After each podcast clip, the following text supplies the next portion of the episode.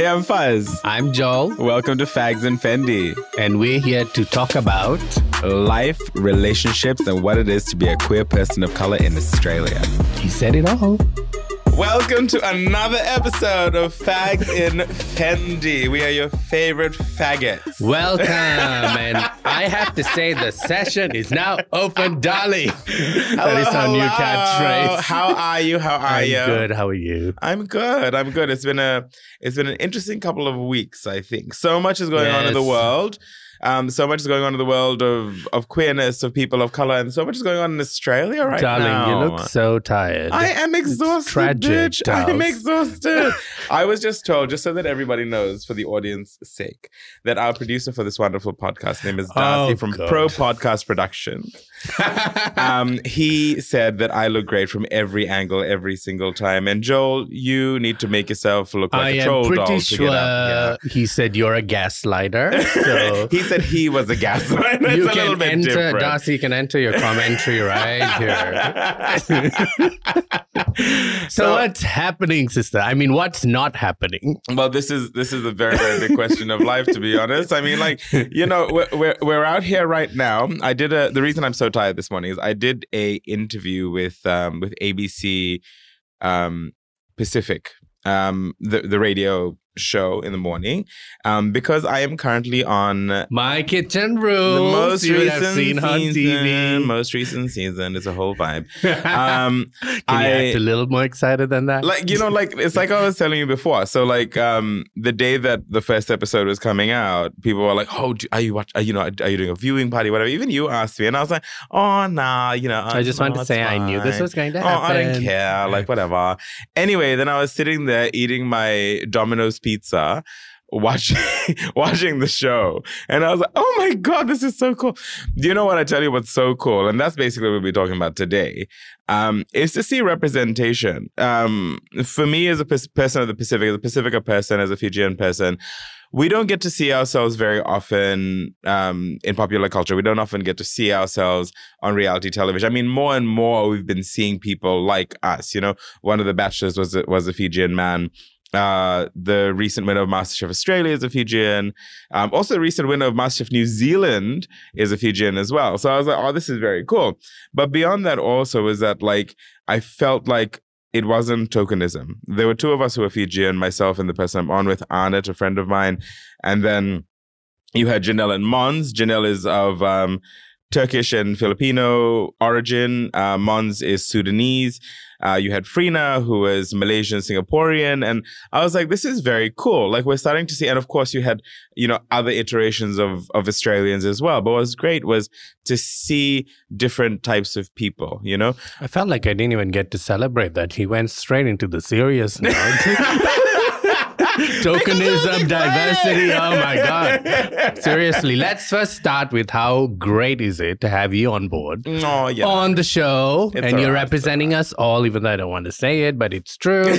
everyone is watching and everyone is celebrating the diversity, but also the fact that you're representing all of us. And I Thank think you. it has been really good to see and watch. I feel like I'm journeying, even though I did journey with you Of course you did. from the background, but I think it is so exciting because we're all on group text and we're watching the episodes together.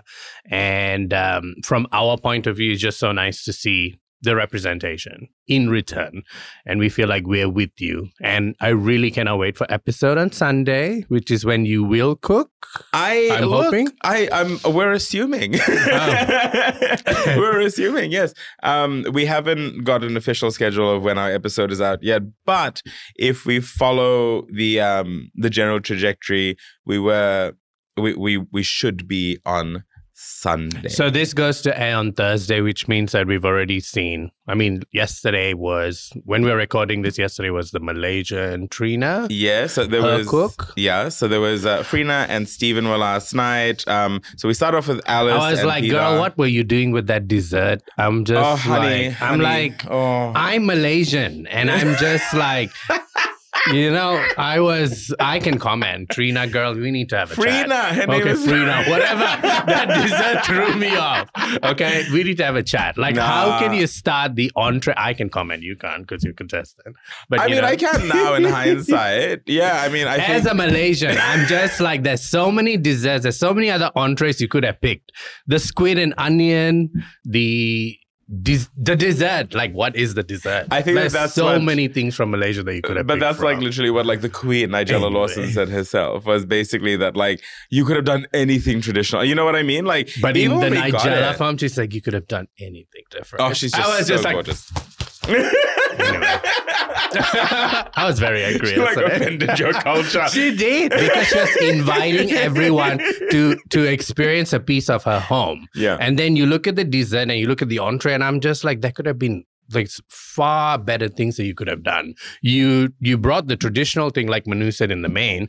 However, everything else was deviated, and you tried to be creative, but you also were trying to get everyone to experience your culture. Yeah. So I'm deeply offended, just so you know.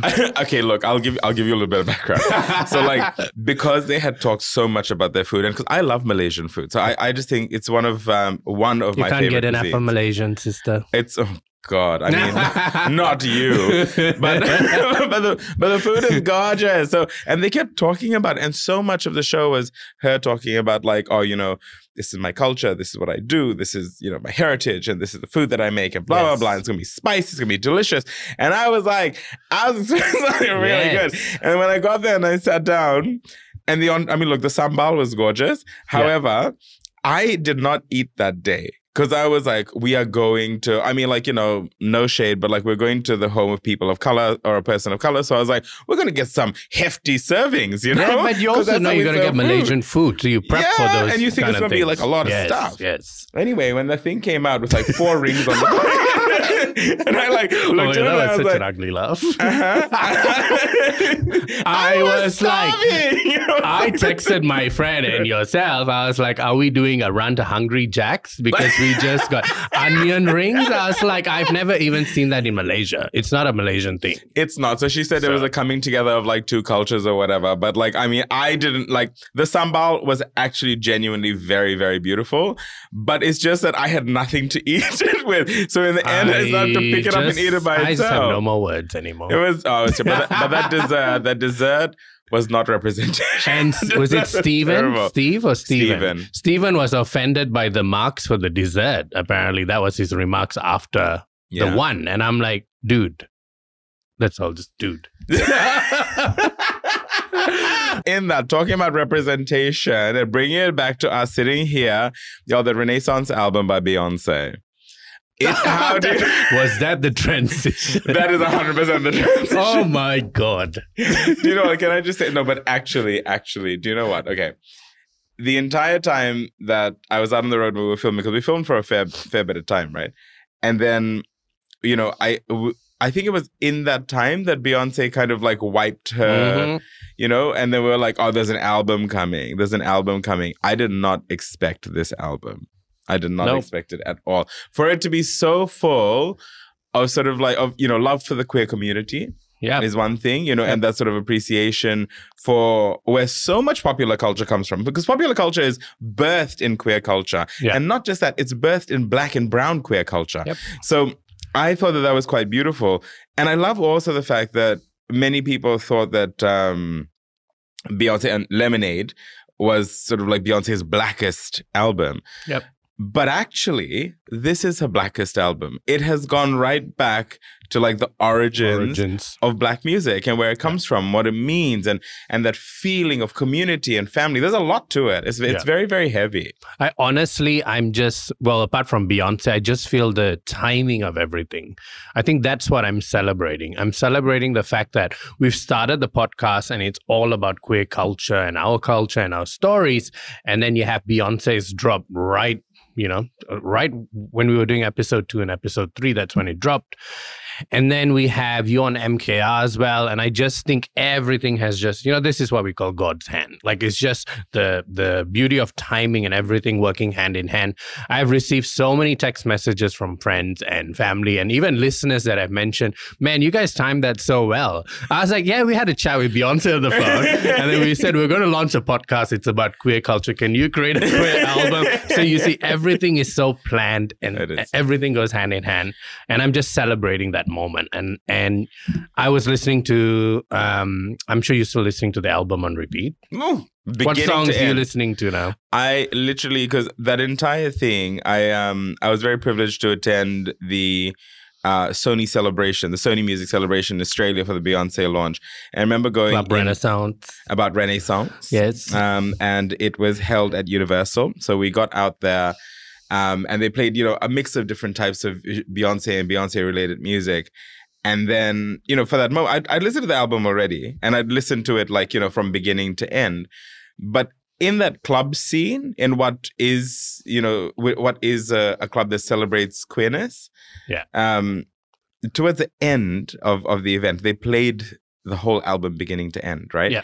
And it was in that moment that really struck me that actually I never need to listen to anything else ever again. I mean, it's- because like it's You it- can't. It's you- so you hard. can't, because it is literally just like it is a whole DJ set list. It's a whole Like- genre of its own. You have to do absolutely nothing. Like it, it pulls on um you know, it, there's there's house music, there's there's that sort of disco. It's, it's very sort of like back to the heart of what it means, and there's still that sort of like, you know, contemporary urban hip hop rap feel Yes. to it. So it's very cool. It's kind of like bringing together eras, and this is why I thought, and I said to you, right? So many many years ago in the '80s, um, Madonna brought light to, and of course, you know, Madonna is a, she's a cultural icon. She is she is one of she's one of the, the first stars or not the first but one of the first at the time to support the community from beginning to end because the community supported her Well, we had this conversation the night before we were having dinner, and we were It's talking true. about Madonna changing the the um was the first one Pioneer, yes and then the next day, boom, Queen's remix, Well, this Beyonce is and. Madonna. I mean, how good is that? It's like, but it's almost like, and that's back to like what you you were saying just now. I feel like we're kind of like in this cultural moment. yes, I feel like the conversations are aligning because finally maybe we're getting somewhere. Yeah. We're not there yet though. You know, we, we No. you can kind of like fool yourself into believing that that it's all it's all okay. Yeah. But we know that it's not, you know, we know that there's still a journey to be had. Yeah. There's still steps to be taken. Look, I think it is more so that Beyonce has come along. Beyonce, you just have to say the name and you know, power. Something is coming. Cultural movement.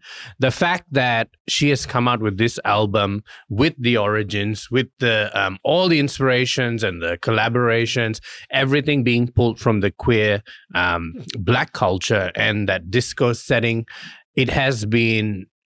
It's like I'm seen. That's what I told you. I was listening to the album the first time with friends, um, obviously a little intoxicated, and I just brought myself into that setting and I was transported. I mean, alcohol can do that for y'all, you know? I'm not supporting it, but still. You felt like you were in the disco era and you were going through the motions with her. And because the transitions of every song were, you know, you go fast and then it slowed down to slow tempos, but everything had the disco feel and and then Beyonce's voice. I call Beyonce like a voice magician because she changes her tones and her voice. You know, she's rapping here and then she's going really hard and she's like "Gah, gah, gah," grit, and then she makes all these funny noises and it's still so cool. And then she has her light, light, you know, plastic. we have her- a super fan, darlings. We have oh, a we super are a super like fan. Yes. clearly, clearly. Sh- you know what? You should be the president of the BeyHive. That's all I'm saying. No, if you want to be the ambassador for Heartstopper, I'm the ambassador for Beyonce. So let's not even. Who has the tattoo of the I'll give it to you. Look, leaves? oh, you know, you should get a tattoo of Beyonce. That's all I am will. saying. Don't you worry. I will. but again, the cultural movement that it's created, I am. I think we're all enjoying being seen and being um, pulled out. And Beyonce is telling us all, like the queer culture, I see you. The black culture, I see you. I see the origins, and this is what I am going to emphasize and highlight for this period. And like I said, I'm just I followed Beyonce for many many years. I'm sure you have as well. You're queer. You have to. It's part of the contract. and you know, we've journeyed with Beyonce from the start, from you know, Destiny's Child, from Dangerously in Love, and she's managed to take us along this journey of changing sounds and changing genres. But more so than that, she has become a cultural phenomenon, and we try to trace it back to when did she become so influential and so powerful and we kind of dated back to maybe Lemonade. Yes, I think that um, Beyonce and Lemonade, and what's really interesting about that is this: if y'all are wondering why I'm talking so much about Beyonce, it's about representation, about representing yourself in the most authentic way you possibly can. You know, it's we have the, you know there's an interesting thing that people of color do, and and it's something that maybe our listeners out there who are not necessarily people of color don't understand. But when we enter into any space we uh, we come with you know we come with our own lens as you do. So we come from the lens of the, the particular culture that we come from, the communities that we come from, our families, because we're so deeply rooted in this idea of family. And the, our idea of family is very heavily extended as well. So you're always thinking about all these different things. And you come with sort of your, your preconceptions, um, your sort of preconceived ideas of what it means to be a human being based on being a person of color. And also things within the Australian context that you're told as a migrant about who you are as a person of color, what you need to do to succeed as a person of color. So that's what you do. You walk into uh, something like that, right? And then what you do is you have to switch your lens because we have this thought that no, in order to be successful, I must first perceive the world not as myself, but through a white lens.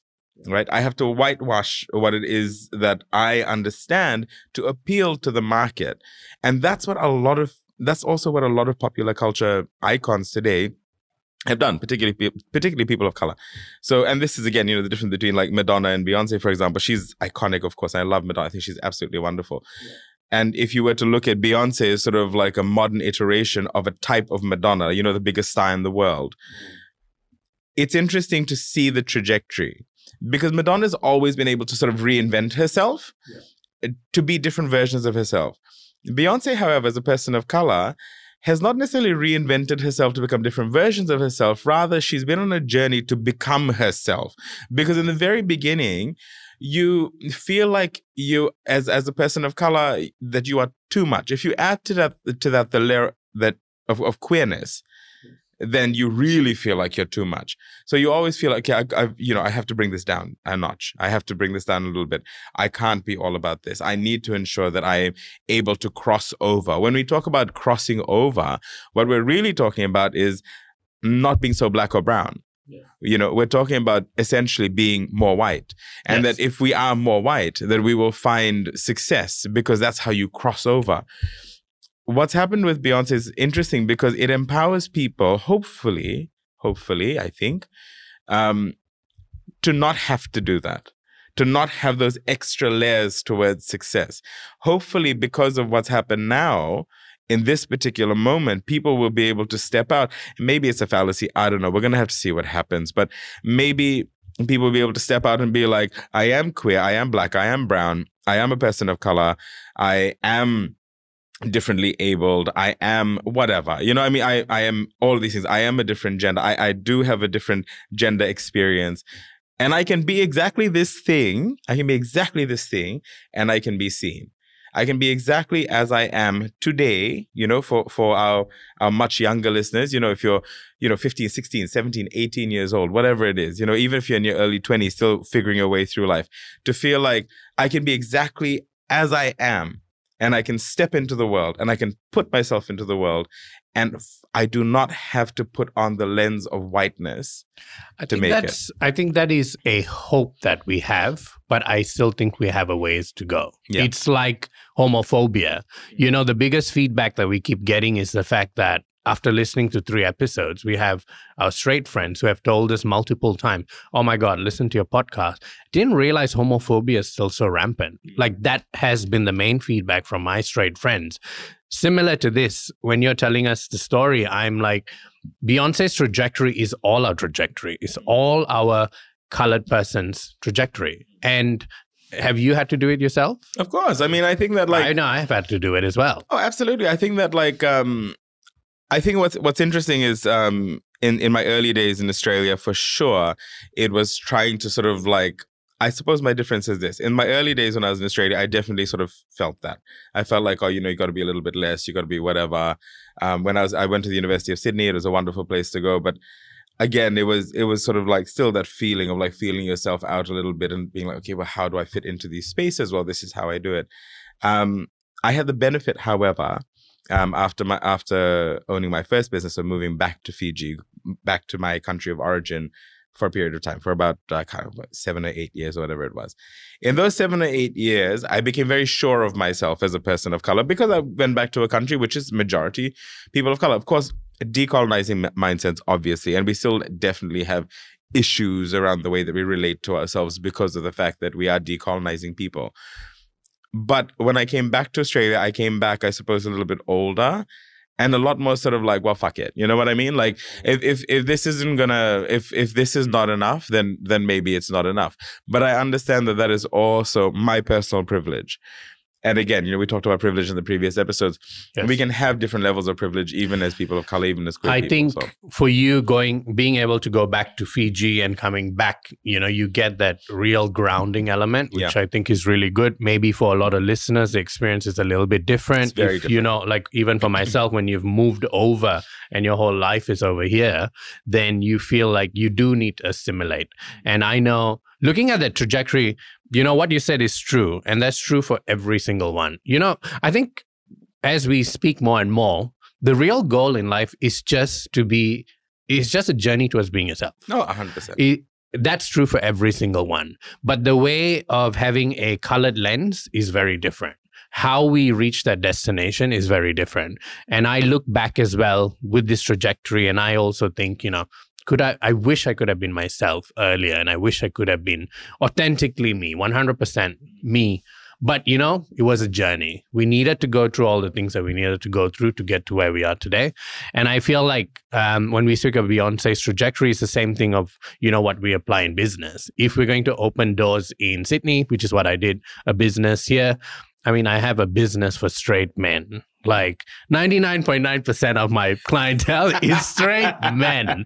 And here's a gay guy trying to put myself in their lens and think, okay, what might they be interested in and what do they want to see? Um, I'm in the northern side, I'm in North Sydney couldn't get more white than that.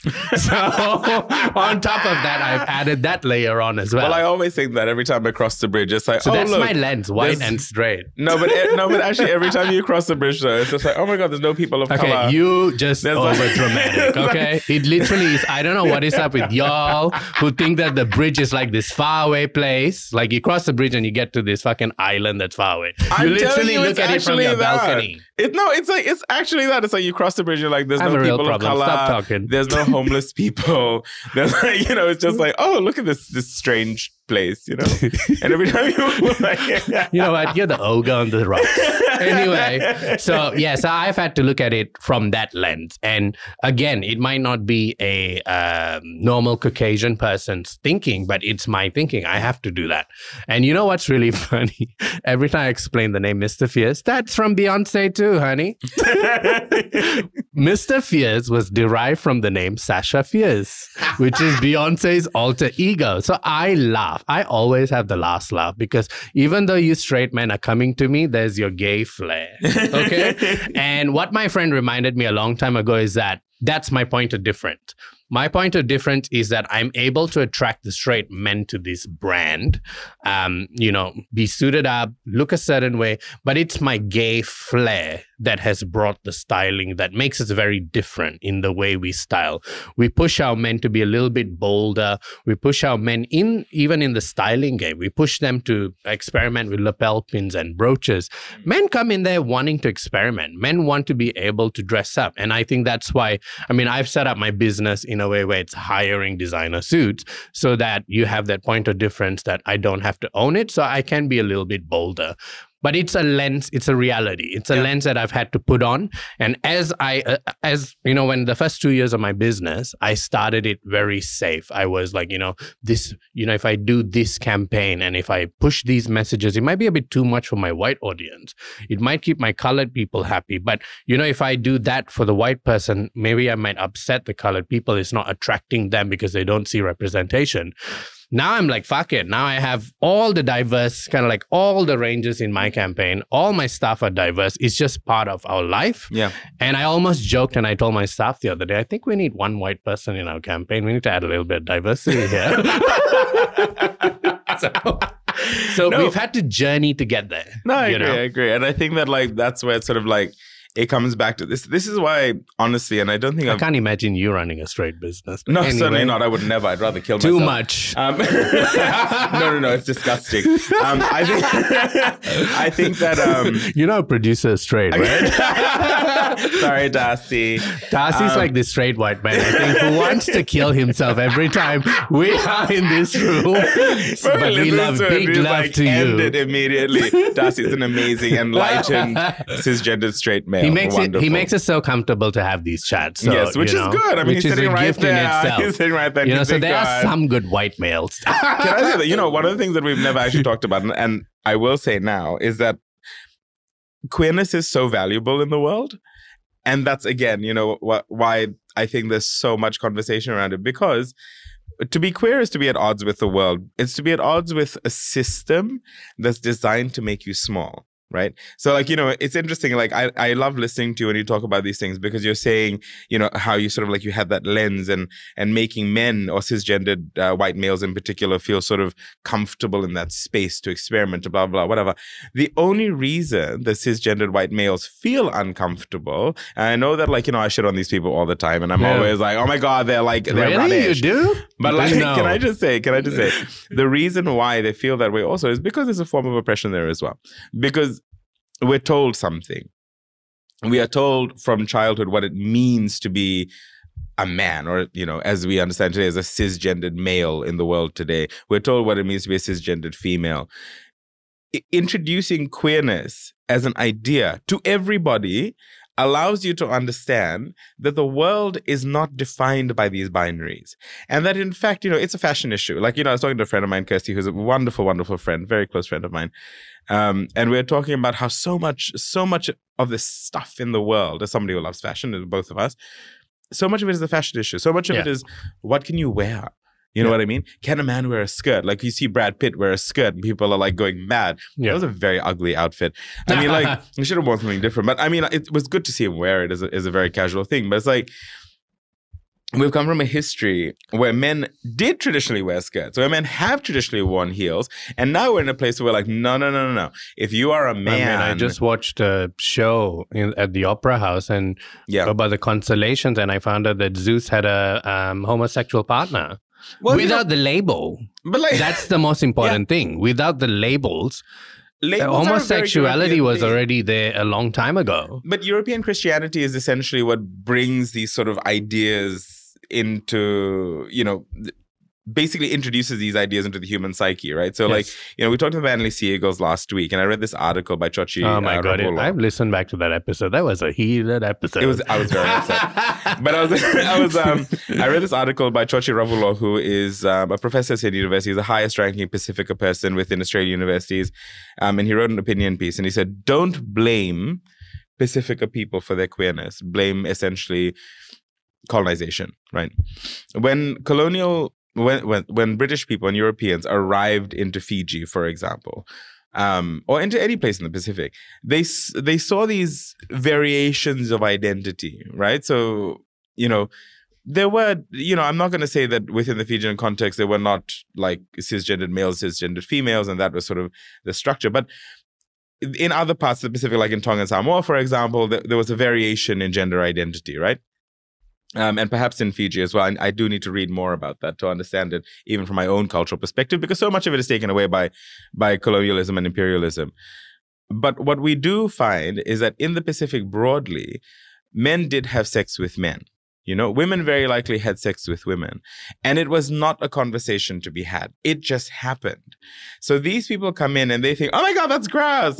you need Yeah. to change, you know, cover up. It might Yeah. be 35 degrees and 100% humidity, but wear something up to your ankles. Like, it was ridiculous, you know? So our bodies. Cover up, but then meet me in my room later. A hundred percent, a hundred percent, and that's why you have so many mixed race people now. But like, you know, actually, it's interesting that coming into those contexts, something about the freedom of these people in the Pacific offended the European sensibility, Yeah. and maybe they saw something in them that they could not see in themselves. I mean, if you look at it like deeply religious, right? When deeply religious, but I think also they come from such a cold, miserable place. So like coming somewhere that was like warm, where you didn't have to be so restrained, maybe. Like honestly, like we so love like you, go white down like people. like Gauguin painted like these these these sort of very hyper sexualized images of Yeah. Tahitian women on beaches and whatever, um, as and very sort of like nude Pacifica people.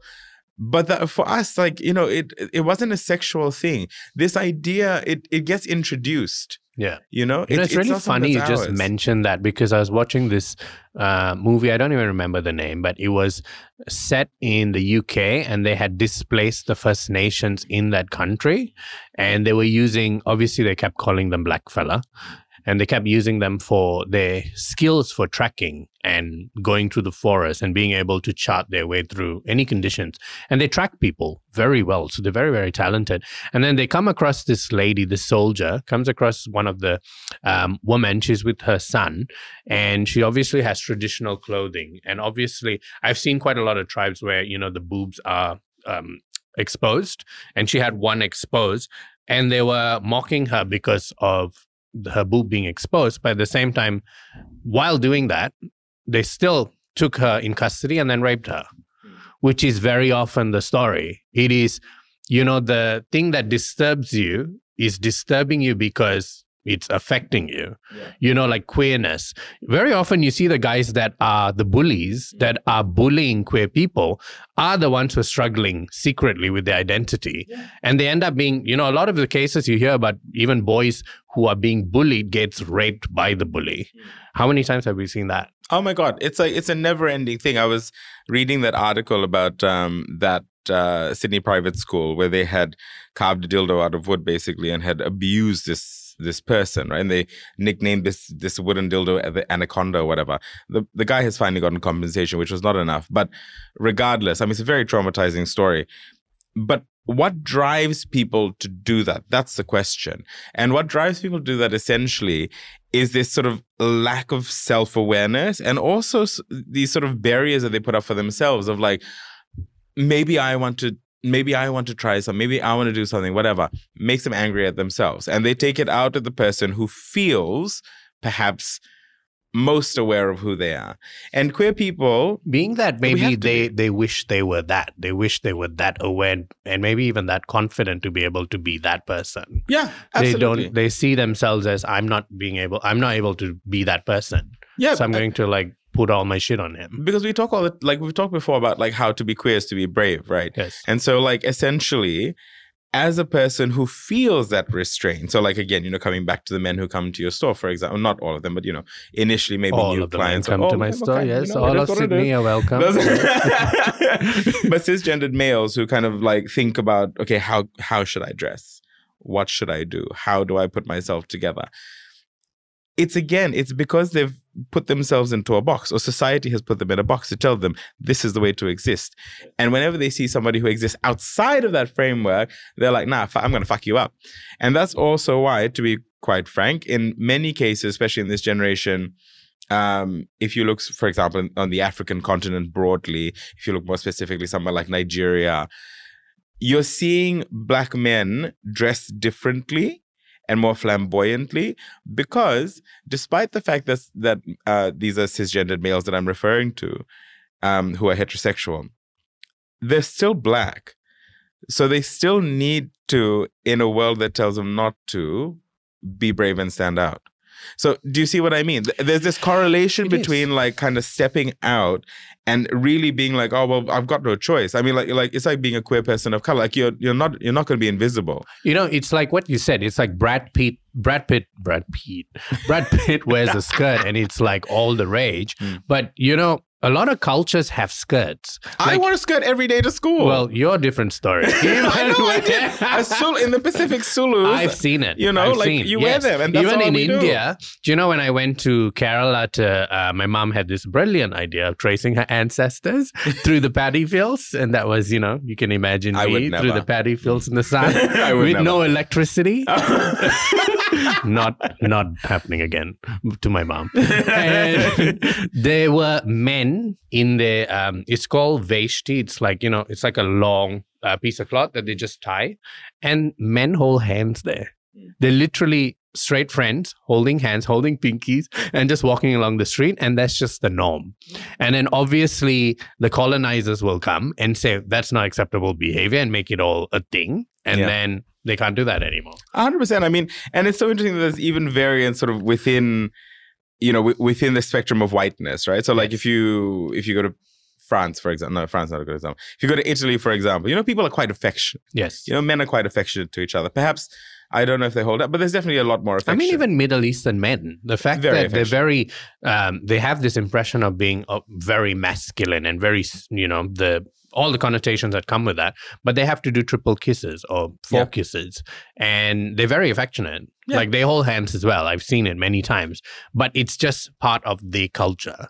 And it's very acceptable. Again, someone comes along and says that's wrong, and all of a sudden that's law, and everyone else sees that as weird. this is the thing that's so interesting. British colonialism is responsible for so much Yes. and so many of the issues that we have around queerness and around color around the world today. But now, when you go to the UK, things are quite different. Yeah. But it's interesting that they go into these contexts, including into much of the Arab world, and they're like, nah, SARS, nah, that's not the way it's supposed to behave. This is a man, this is a woman. Yep. But then now they look back on these cultures and they say, oh my God, you're so primitive. Like, you still do that. Oh, homosexuality is still illegal. Oh God, that's ridiculous. Yeah. Who introduced these laws? Yeah. Wherever they went in the world, homosexuality in particular, at that particular time, or queerness now as we understand it, was criminalized. Yeah. Right? Now we have previously colonized and decolonizing countries working their way towards essentially walk, walking backwards Yeah. to what it is that they understood themselves to be. Yeah. And it's it's just a very very sort of it's an interesting it's an interesting time that we're in the world today as we said um, at the beginning of the podcast. I think that cultural movements and moments like what's happening with the Renaissance album for example and I hope there's more of it. Yes. I hope that this is the beginning of Well, something. we know there's more. Act Two and Three, so I'm really hoping. Fingers That's crossed. coming I'm out very soon. excited. That's all I'm going to say. and also the Queen's remix is everything, just so you know. Um, I think that, um, you know, just to conclude, I, I think that it's very interesting in terms of, in particular, the queerness of people of color, that we started with Madonna and Vogue in the 1980s. And in some ways, this renaissance is you know it's it's sort of it it speaks to me of like the harlem renaissance right? So like a, a time of change but not just for people of color. And it's not just about like people more people of color becoming thinkers and poets and writers and musicians and sort of driving the narrative of the world because we should because we are a majority. There is there is a majority by way of people of color in the world. But also for queerness that we actually get to contribute now and we get to change the world in a way that actually will make it so much better. You know, I honestly feel like those guys in Pose when Vogue came out during that era. And it was so beautiful to watch all the um, actors, you know, while they were in that period, being so emotionally um, invested in the fact that there's this movement and and everyone being happy that we're now being seen and and there's going to be a change. I feel like we're those people today with Beyonce's album, and I just feel like it's uh we've come again through another cycle, and I feel like this is the period. So I really do hope that you know a lot of conversations come about from this, a lot of changes happen from this. Um, we can only hope. We can only do our part, and we can only hope. And I'm so glad. That's just why I'm keep saying is I feel like everything for us and within our community is going hand in hand. You know, we are we are having these deep conversations, and then the next day I see you on MKR representing all of us, and then Beyonce's album is in my ears while I'm while I'm going walking through to the studio today, and I'm just I'm really am filled with joy. I just feel like there's something happening, and I'm so glad to be part of it. I agree. I think it's a very joyful time. So, look, we've run out of time, but everybody out there. We already ran out of time. Most of the time was you rattling away, sis. Most of the time was you trying to catch a train. Most of it is you Can trying to make say, it so serious. This I'm like bitch the was drama. 20 minutes. 20 minutes Okay, late. y'all need to sort out the It's train strike. So if, if there's anyone in the train company that wants to leave comments below and It's the New tell South Wales is the- government. They're trying to let people who don't take the trains decide. So tell us exactly what it is down in the comments. Maybe we'll help you. Yeah, hundred percent. I think that's a good point. You know what? Let's talk about that next week. How people who don't catch public transport make decisions on public I know. So let's have a It live segment stop. of Fuzz taking the train. honey, Premier, sweetie, Dominic, doll, catch the train, sweetie. we'll see you next week, darlings. Remember to message us. Leave your thoughts in the comments. Join the conversation. Pull up a seat to the table. You know what? After doing three episodes, we have been inundated with feedback, not only from our circle, from um, comments and from messages, and we've been sharing it on Instagram. And um, we're just so glad with the response it has been with the conversation and, and stories that we've highlighted. So send in more DMs, send in more comments below, and we'll keep sharing them. A hundred percent. See you next week, darlings. See you then.